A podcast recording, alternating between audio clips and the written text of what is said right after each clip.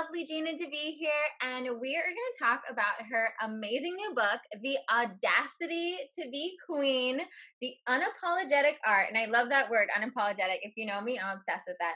Unapologetic Art of Dreaming Big and Manifesting Your Most Fabulous Life. Ah, welcome, Gina. thank you. Thank you. It's so great to be here. Oh my gosh. So, where do we dive in?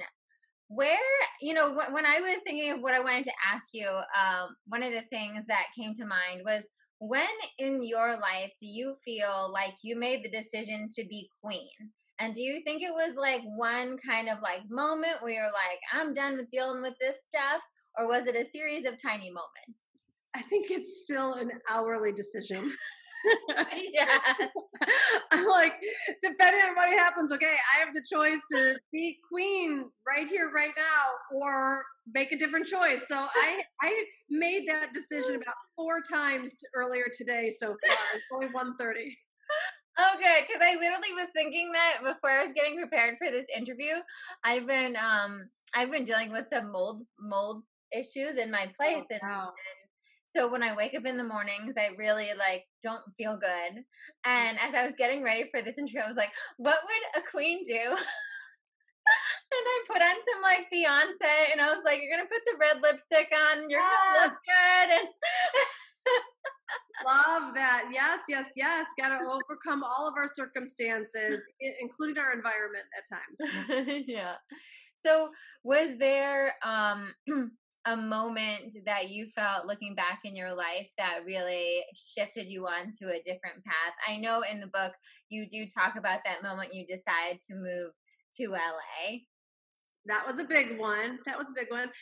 Um, you know, I think we're we're defined as much by what we say no to as what we say yes to. And so, you know, there's some, been some career highlights of like things that I've said yes to that have really advanced things. But I think that, um, you know, women getting great at making decisions about not, you know not coming from a place of should but from a real place of desire so like really practicing let your yes be yes and your no be no because i think that so much of probably the biggest reason why I'm so committed to living my life and uh, you know being a, a, student of living my life as a queen today is because of how much of the unlived life I experienced just waiting for my big life to happen. So all throughout my 20s I was I was broke, I was in debt and I just kind of like let my life be that way because I thought well that's what happens when you go to grad school and um I don't know like I just kind of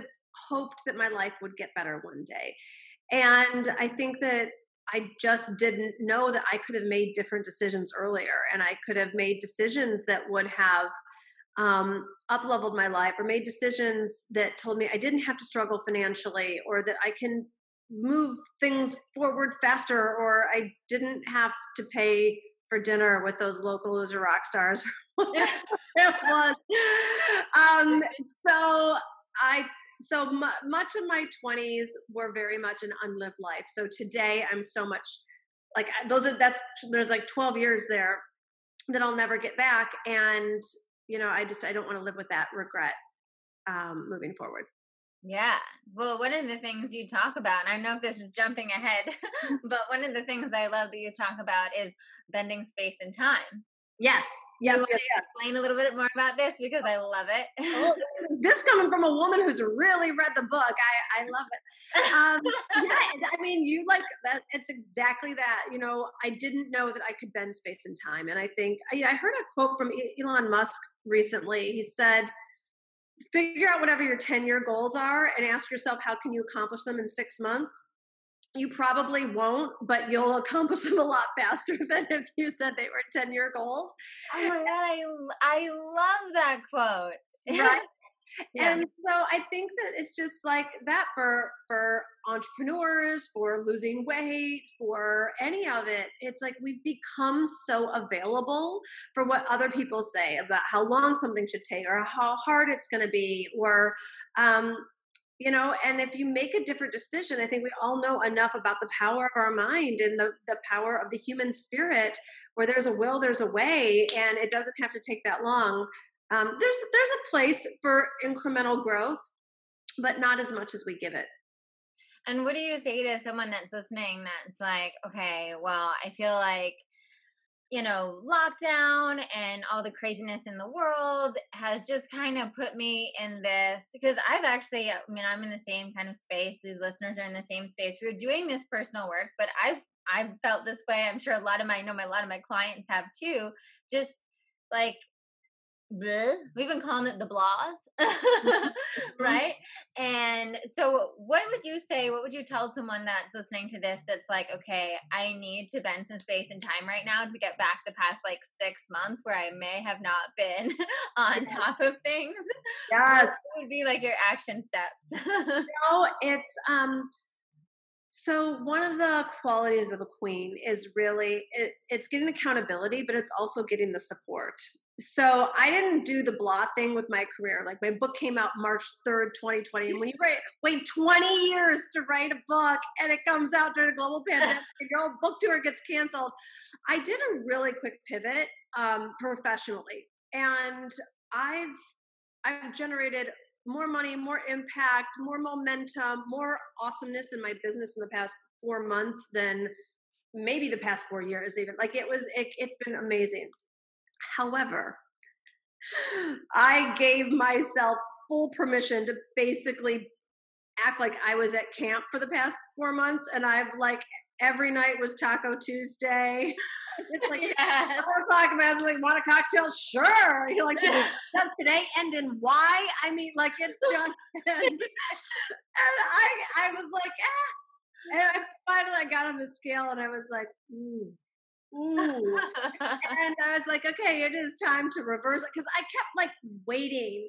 I was like, well, when we get out of quarantine, I'll go for a run. Or when I can get back to my gym. Or, you know, I'm sure when I can like book a ticket to Europe and then I'm going to want to wear cute clothes.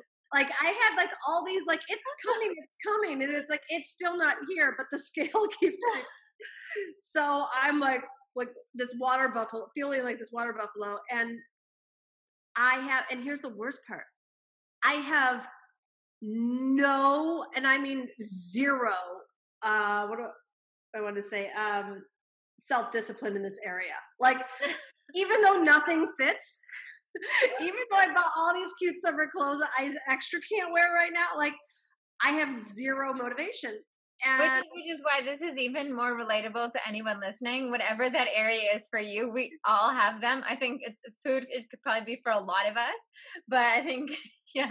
and I was like, okay, time to make a queenly decision. So I do not currently desire the circumference of my waistline, and so I've got to make a change. But what I did was I called my my trainer um, and we're doing virtual sessions. And I knew that right, I had to do personal training every single day right now because left to myself, there's no no way I will even take my ass out for a walk. So I think all this to say, like whatever area the blahs may have gotten to you, make the decision to get the support. Because I I know myself and for me I don't always hate working out. I just have to get into the habit of it. And when I do I actually enjoy it. Um, but right now that is not it doesn't feel good. I'm not excited about it. None of it. But I am happy to say even while I, we were talking before I, even though I, while I was on my motorcycle ride mm-hmm. I was still doing the virtual training. So I'm like wow. That's really giving myself a no excuses policy. It's like look at you it isn't about being like overweight or what like i just i don't feel good in my body anymore. I'm yeah. like i want to get back to feeling fit but i have zero motivation to do it. So i'm basically like hiring the success. Yeah and i think that works in in kind of any investment i feel like for me too if i invest in something that's towards whatever that goal is even if it's like okay i'm gonna buy the podcast mic because i want to start the podcast or whatever it is you put some sort of like energy into it yep. and now you're like okay I've, I've staked my claim. I'm gonna do this because i have got more at stake. Yeah yeah you know like and i always get concerned about women they're like i'm not sure i'll show up for myself. I'm like look at you got to have a super high level of commitment to your own self sabotage if you're going to actually like sign up for the class, hire the support, hire the right. be like, I'm not doing it. Right. That's true. Even actually, that I'm not gonna ghost my trainer. Oh, go ahead. What, no, go, go, go. Sorry. Like, I'm not gonna ghost my trainer at 7 a.m. I'll show up at 7:03, but that's the level, the level of resistance I let myself get to. I'll, I'll be grumpy, but I'll be there. Totally. oh my god! When I used to have a personal trainer, I would be like, I would spend the entire session just like making faces at him, being like, "Really?" but I did it. I went through it. Mm-hmm. Exactly. Um, but that actually brings me back to another part of the book that I thought was really cool was you talking about kind of getting to know your own self saboteur, or you call it the saboteur, right? Mm-hmm. Which is exactly. the part of yourself that likes to stop you from showing up as the queen. You can mm-hmm. explain a little bit more about how how getting to know your saboteur, how to figure out what your saboteur likes to do for people listening? Sure, sure. Look, and that's part of the, the fun of all of the archetypes that I write about in the book that anytime we're not making choices that lead us to living our best life, it means that something else is running the show. And this conditioning started from a really young age, and it's usually we're super unconscious to it. So, you know, I'm not I'm not consciously waking up and saying, you know, I want to make sure none of my clothes fit. I want to make sure that I don't feel great right now. But the saboteur was like, um, you know, did you want the the the peanut and pretzel mix with that cocktail? Sure.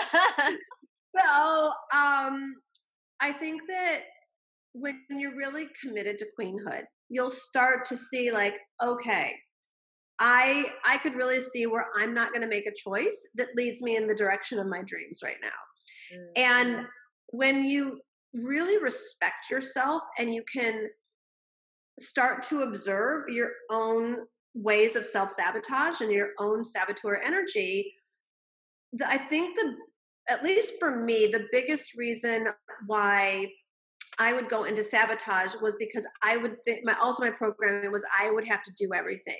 I'd have to muster up all the energy. I'd have to like figure out the right fitness routine. Like I'd have to do it all. And now that I am more committed to queenhood, I can spot it and be like, okay, uh, you know, left unsupervised, I am not going to be in a sports bra at 7 a.m.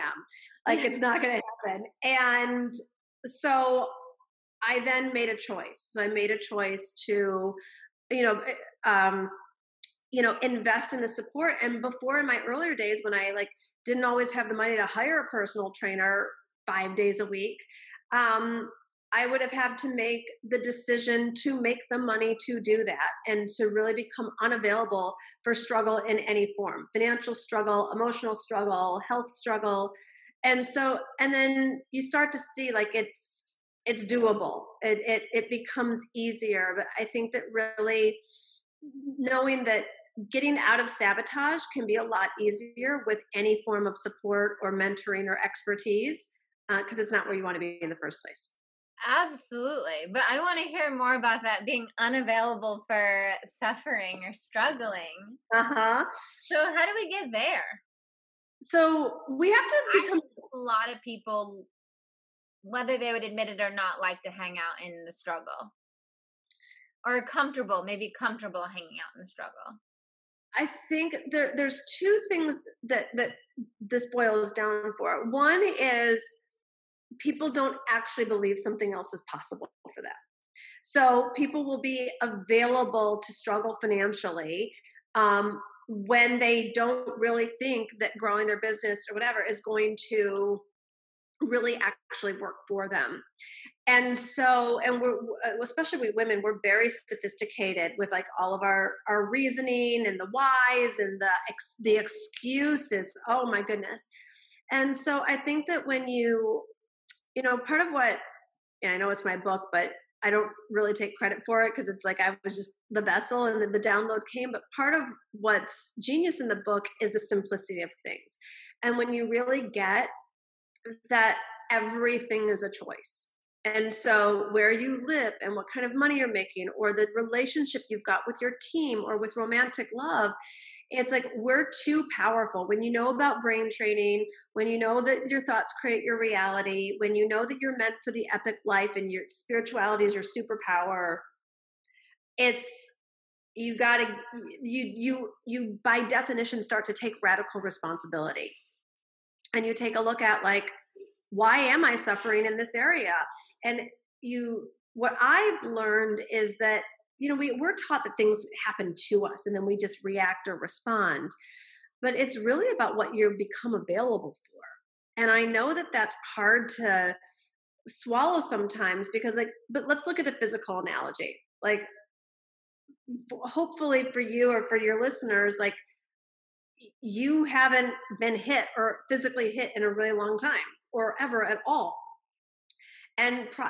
if that's the case, it's probably because you're completely unavailable to be physically abused, to have your va- boundaries violated, um, to be around that level of low level behavior. Like you're like, compl- it's like a no tolerance zone. So therefore, it doesn't even enter your domain. And when I had to start taking a look at like I was actually like it's not conscious, but I was available for the financial struggle. I was available for a team member to quit like mid launch. I was like was available for um, emotionally un- unavailable men. So when you become unavailable for those things, it's just like getting physically hit. Like it doesn't even enter your zone. And how did that becoming unavailable look for you when you were deciding that around your business? When you were like, all right, I have the team members quitting, or this is kind of the roller coaster rider. Uh-huh. you guys have to read this book. Because she has so many good um, analogies, and um, you said it before archetypes. That's the word mm-hmm. I'm looking for. Archetypes that you can relate to. And I feel like a lot of my listeners are on the roller coaster rider right now, which is kind of like when things can go good, but then things can kind of go bad, and you've kind of like you're on a roller coaster, self-explanatory. Mm-hmm. so I think getting off the roller coaster is probably like you said, becoming unavailable for those lows. And what are what would the steps that you would tell someone to take for that? So we're all we're getting something out of whatever it is we're doing. Doesn't mean it's smart or right or healthy or, or any of it, but we're we're not doing something if we're not getting something out of it. So I really think that it's a kind of a Socrates know thyself moment. It's like really take a look at like what are you getting out of being the roller coaster rider? Or what are you getting out of the self-sabotage? Or what are you getting out of playing whatever the game it is? And when we investigate our beliefs, we can kind of see how ridiculous they are. Mm-hmm. Like, you know, it's like um but it's also it's because of what we've been taught in program but like you're like nobody will sign up for my programs or nobody will purchase from me really there's 7.8 billion people on the planet you got to be some slice of extra special like what to, to have nobody purchase from you or you know like weight loss won't work for me or what like yeah it's actually pretty simple. Like it's like, what do you mean? It's like it, it won't work for you. Um, and so I think that the the crazy making just happens in our beliefs that aren't rational, that aren't logical, that can't measure up into the light of day. Which is why the accountability or community or mentorship is so important because if you say it out loud to another intelligent human being, like they're not going to be like yeah, you know what? I know everyone else can lose weight, but not you. I know everyone else can like, you know, get their next client, but not you. And um it's I want to say about it. I think it's learning to really be there for yourself. That what the big problem is we've made success in whatever form okay for so many other people, but not for ourselves. Mm. And when you start to make it okay for yourself, you tend to drop the drama. And you're just like okay who do i need to be and what do i need to do to guarantee my own success? Yeah i love that. Dropping the drama i think is a big that was a big realization for me in my journey when i just started out and it was actually my assistant that pointed it out to me. Bless, bless her. So she was like she was like sandra you'll have like one thing to do but you'll add on like seven layers of drama to it and then you'll just draw it out and it'll become this big thing.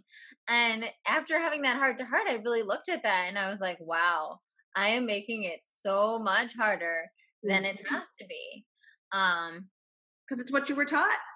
Yeah totally. Yeah it's, all my mom there now but yeah we we we we pick up these patterns and then i do believe our generation right now especially women we're just just breaking generational um, patterns left and right and really shifting into that next level of what's possible mm-hmm. um, i love what you said i there's this tony robbins quote that i always love that my clients give me so much resistance on which okay. is he said that if there's something that you want that you're not like fully going for, you're not like going 100% on, it's because there is some level of pain associated with you getting it. Mm-hmm. And I think it's just such a beautiful, just kind of goes the opposite of what you're saying that there's something for you in everything.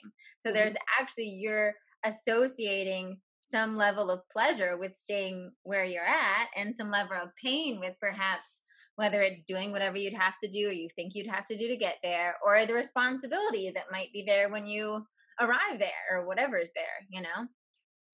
And they're all irrational yeah. when, when you investigate them. Um, you know, anyone who knows anything about weight loss, it does not have to be deprivation. It does not need to be miserable.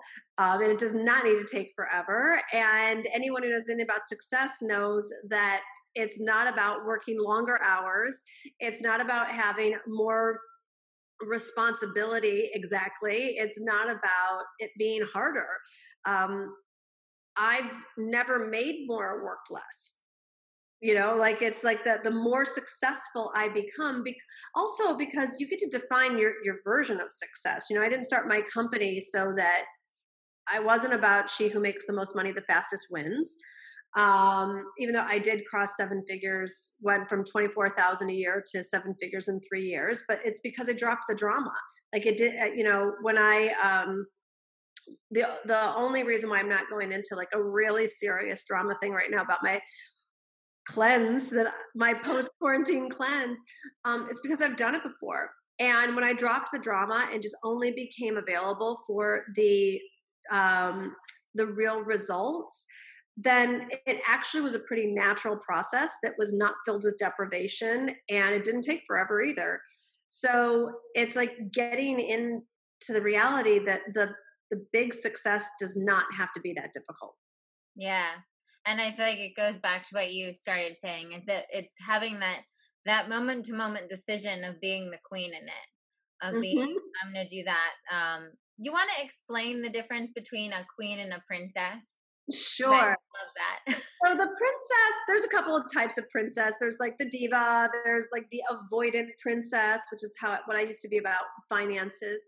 Um, but a princess has a false belief that life is supposed to be perfect, and that when it's not going uh, perfectly according to her beliefs, that something has gone terribly wrong.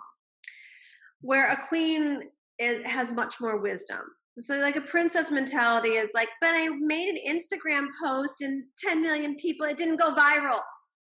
You know like or you know i i'm working so hard on my business like why am i not making more money? And you know it's like well because your your morning routine you know starts at 8 a.m. and goes till noon. And then you take your lunch break and call your friends. And then you do a little bit of answer some emails and then you're at yoga at 3.30. You know, it's like, it's, um, you know, there's this like mentality around um, how perfect life should be that is just um, not what the wisdom of a queen knows. Mm. And so, how does how does one shift from princess to queen? Awareness is first. Of you know, and this is you know, I'm I'm kind of joking around about it now, but um, you know, this is also where women are just really hard on themselves and there can be this sort of this entitled thing like why haven't more people liked my post but it's because they they expect so much from themselves that if if there aren't really big results, then they're feeling bad about themselves rather than just saying it's going to take a longer time to build up this level of audience. Um, so I think, wait, what was the question? How to make that shift if you're noticing some oh. qualities and you want to shift into queen. Yes. So I think that well, even just using that same example you gave of kind of like a princess day. Now, what's the flip of that princess becoming a queen and shifting what her day looks like? Sure. So, um, you know, the princess is like, I made a post, why didn't it go viral? And a queen would be so committed to her message and her vision and being of service. She would she would be thinking of how can I be of greater service? How can I how can my life be used today? Um, how can I make a difference in someone's life? And then go and write the next post from that place. Mm, yeah. Yeah. Showing up differently in your life. Yes, being grounded in a sense of purpose and service um, and contribution. And what do you what would you what ugh, ugh, sorry you i wrote this down because i thought it, i thought it was really interesting because um i hadn't heard it before where you talk about a divine assignment mm-hmm. which mm-hmm. is more of like a moment to moment purpose correct it can be either it could be like you know your, your big honking life purpose or it could be your moment to moment divine assignment yeah i thought this was really cool because when i was reading the book um, Gina says at one point about how it could some sometimes your your divine assignment is simply like what's in front of you. Mm-hmm. It could simply be like what you like what's on the agenda today, if you know, whatever it is. mm-hmm. um and then which I like that. I like thinking about that as well because I think sometimes um we love thinking about our big, big divine assignment, right? And that's really important too.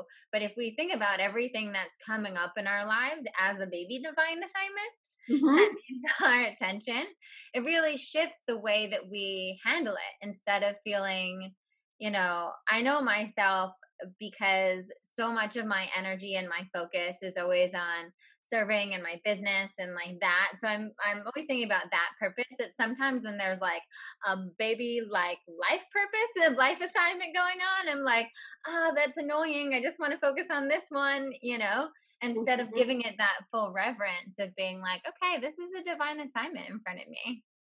Absolutely. I mean, every because the divine assignments they they show us how to practice presence. And so, really allowing yourself to notice what's coming up for you, particularly if it's annoying, um, because like nothing doesn't count. Like it all, it all matters. And um, quite frankly, I find some of like the really big picture vision transformations like so much easier than um, what I would want to discard as like the minutia of the day and um, the little annoyances. But so, for example, um, I've had this with like team members per se. Like anyone can bring me like you know I have a background in, in, as a psychotherapist. I have a master's degree in clinical psychology. So if you've got like full blown addiction, dual diagnosis, like severe past abuse issues, you know, like relationship, like any of that, I can I can handle that no problem. But like placing an online order, I can go into shutdown. um, like you know, um, an assistant like require one of the team members like requiring training over like something that I just think is obvious. Like well, I write about in the book. yeah, yeah, yeah. I can relate. So, what I but what I've learned with what feels like the minor annoyances that actually create the bigger triggers, and not create, they tap into the bigger triggers in me. It's an area of the uh, of my queenhood that needs further developed. So I either need to become unavailable for someone else to not think for their own themselves like so part of my tendency is to think and do for others um, and part of queenhood is about benevolent and feminine leadership where it's taking the time to train a team member and say like you know why am i you know however you want to say it but like you know what was your thought process on this? Or how come you didn't think that through? Not like in a how come, but like in a how come, you know, you didn't think that through and and really being there to not fix it for them, but to train so that both of you aren't in that situation in the future. That's not any less important than me writing my book. Like it's it's whatever the lesson is of the moment for both me and the other person. Mm, yeah. And when did you when did you come into realizing that the work you're doing right now with divine living and with the audacity to be queen that this was your divine assignment or this was part of your divine assignment however you it. it's been like you know like in yoga strength grows in increments so it's been such an evolution it's been you know at first i knew that the the story of queen esther and the concept of queen but then i realized you can't be a broke queen. Like it takes a lot of money to be a queen.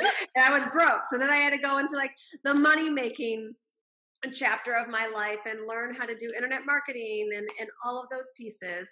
And um and then i learned about the um incorporating all of my loves and passions, incorporating spirituality and personal development, and then further on into lifestyle. So I think that it's just been this this growth of evolution. And I think that's so good for um, a lot of my audiences. Uh, I call them heart centered spiritual entrepreneurs um, and I think that so often what I see is them trying to figure out like their whole package right now. And I have had similar things where like when I first started, I was in like love your body, vegan food, that kind of stuff. And I've come like all the way into spirituality and everything I do now. And it's been such an evolution. I'm always like, you don't have to have everything figured out, just start um, and let mm-hmm. yourself be on that journey but uh, one of the things I do love, which kind of comes from that story you said, and what I really uh, saw reflected in the book too, is that you have this um, both both spiritual and strategic part of you, and that's something that I actually have a training called Practical Magic, which is like balancing the same things. Mm-hmm. And I see that that's because of one, I think the new generation of leadership is us having those both, right? and I feel like you're just a big role model for that. Um, but I want to dive into the Esther story because uh, this floored me. I did not expect this to be in the book. Um, I know the Esther story, and I have these divine feminine um, uh, cards that I've used with some of my uh, for some of my group calls. I'll like pull a card or whatever. And Esther's come up a, a, bunch, and then I saw it in your story, and I was like, oh my gosh!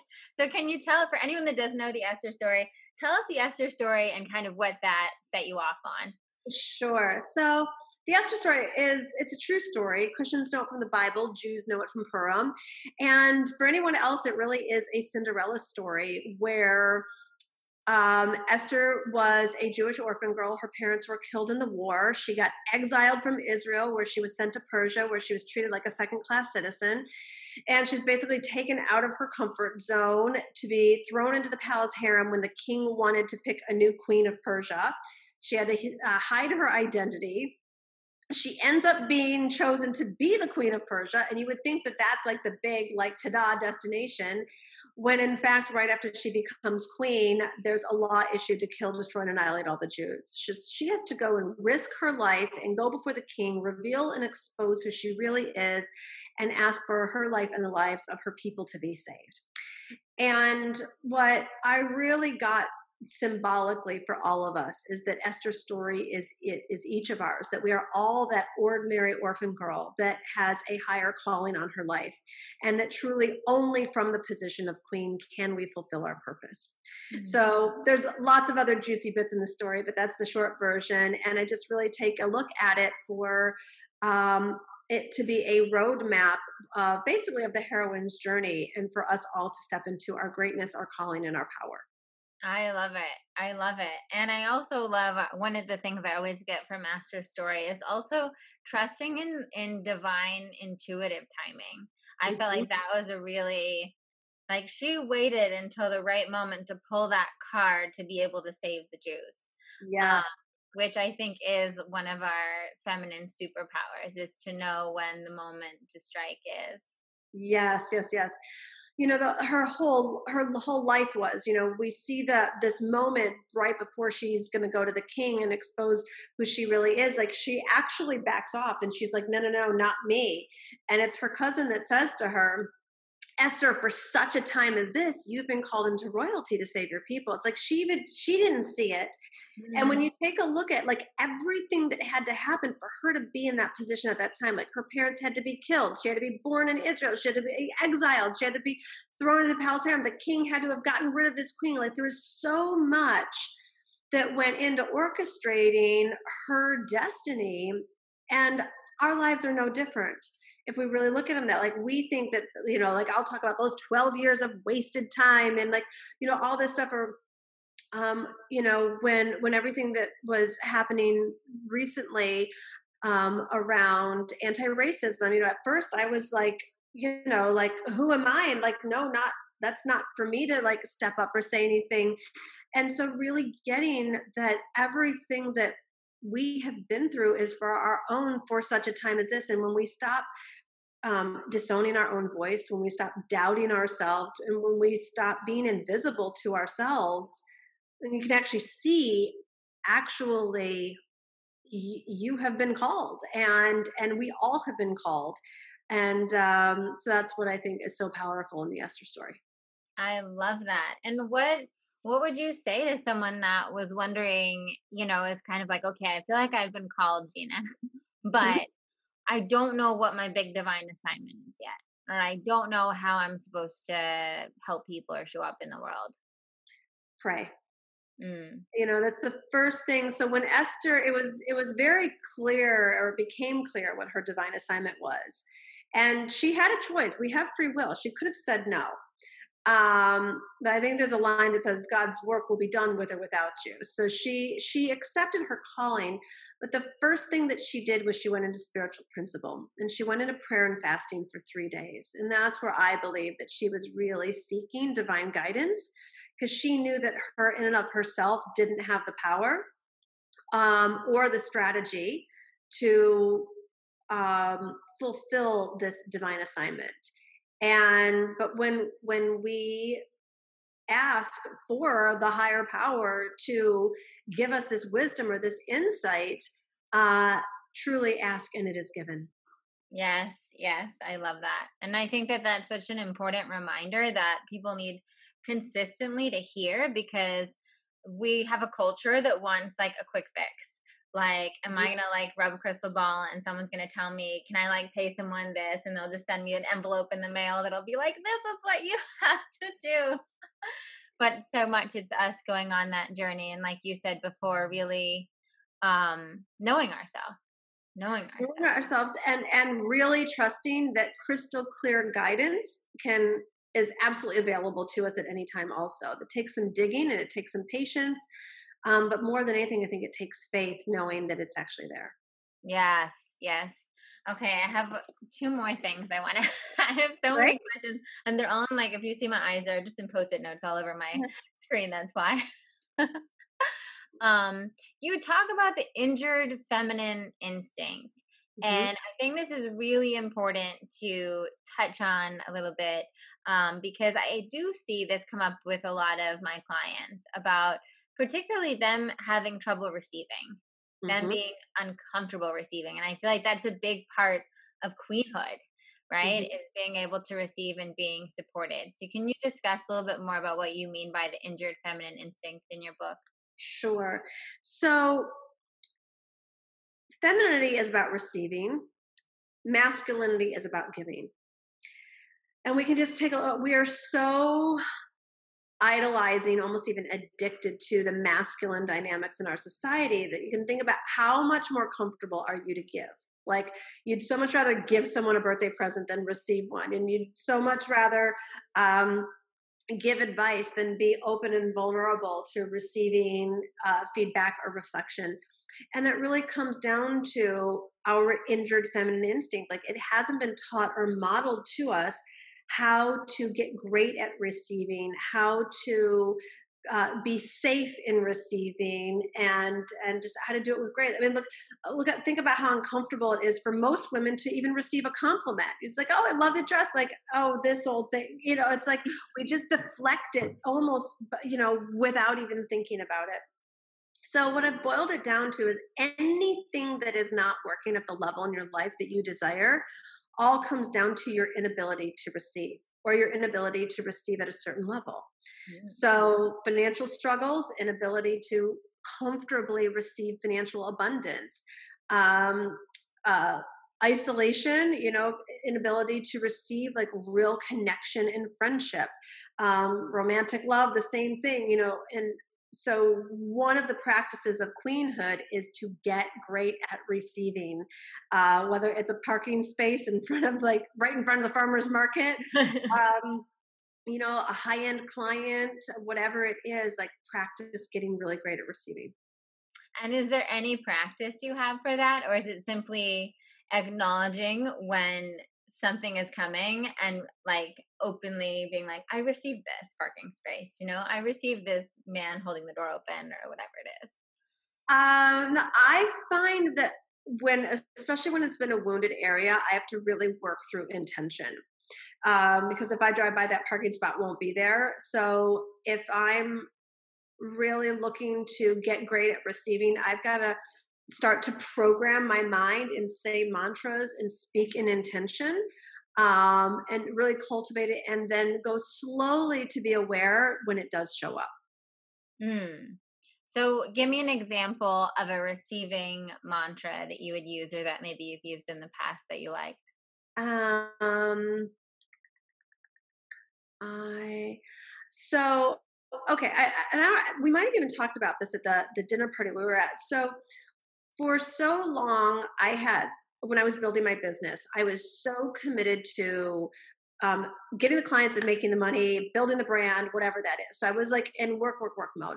And I would go to different seminars and I would see like the mastermind pitches that were sold there and stuff. And like, I just, I I I never saw my people. Like I like I didn't want to just I never felt like I really fit in. And I thought that it was it was all them and it was all outside of me. But when I looked deeper and over a period of time, what I realized was that I didn't have a belief that my tribe or my people actually existed. So hmm. then I would just go and I would create these experiences for myself where I'd end up at seminars where like there would be mastermind groups I'd want to sign up for, but I wouldn't because it didn't, it, it wasn't my tribe or my people. And so I had to start to program myself and really believe that um, I think the mantra was something like, you know, I have the most amazing community of friends I have the most like what was it? The most fun, high vibe, amazing community of friends where we get together often and it's like literally just like creating the vision and said that over and over and over again and like really made the decision that my people did exist even though I had zero vision of it. Like I I had a a, a notion of what I craved, but I I couldn't actually imagine having a community of friends that like had it all. Like I had like my business colleagues and I had friends who knew me when so they're kind of like family, but you know, and then I had like friends that like were like super fun, but they were like kind of shallow. Like it was like I didn't I didn't I had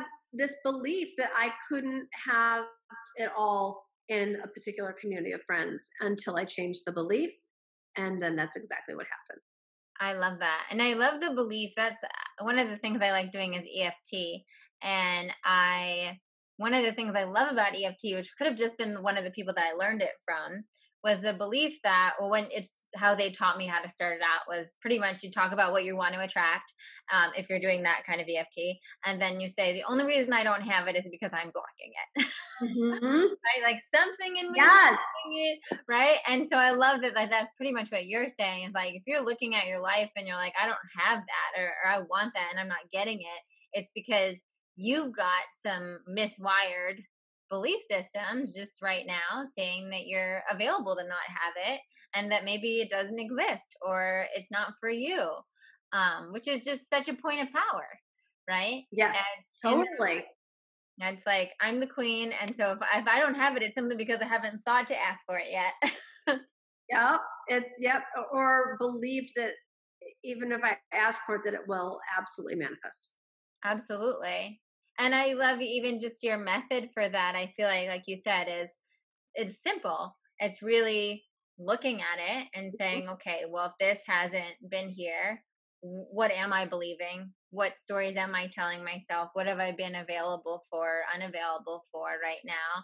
And then how do I make that decision again to shift it and have mm-hmm. a mantra and replay that and envision it? And I love that you said that you couldn't even imagine that because I think that's I relate to that so much where sometimes it's like you you kind of know what you want but you can't see it because you haven't fully experienced it and that's like fine too. Like don't let that stop you from manifesting it or for holding that space. Mhm. Mhm.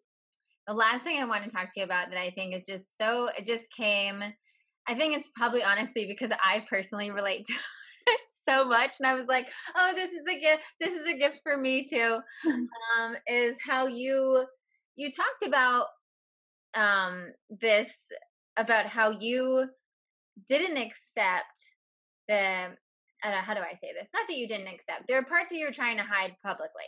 Right? And it wasn't because they were bad, but you just didn't think, oh, like are the people that follow me for life coaching and self help gonna like that I like nice clothes or that I like traveling. And I think one of the parts of your journey that I think is so beautiful that I was like, oh, uh, soul medicine for me was really acknowledging that like you could be full bloom. You could show all the Gina and people are going to actually love you even more for that. You mm-hmm. want to talk a little bit about that journey because I feel like a lot of people go on that that blossoming into fully acceptance. Yes, I mean this is where becoming unapologetic comes in. This is where audacity comes in. Um, you know, people, well, the right people, I should say, love the love the realness.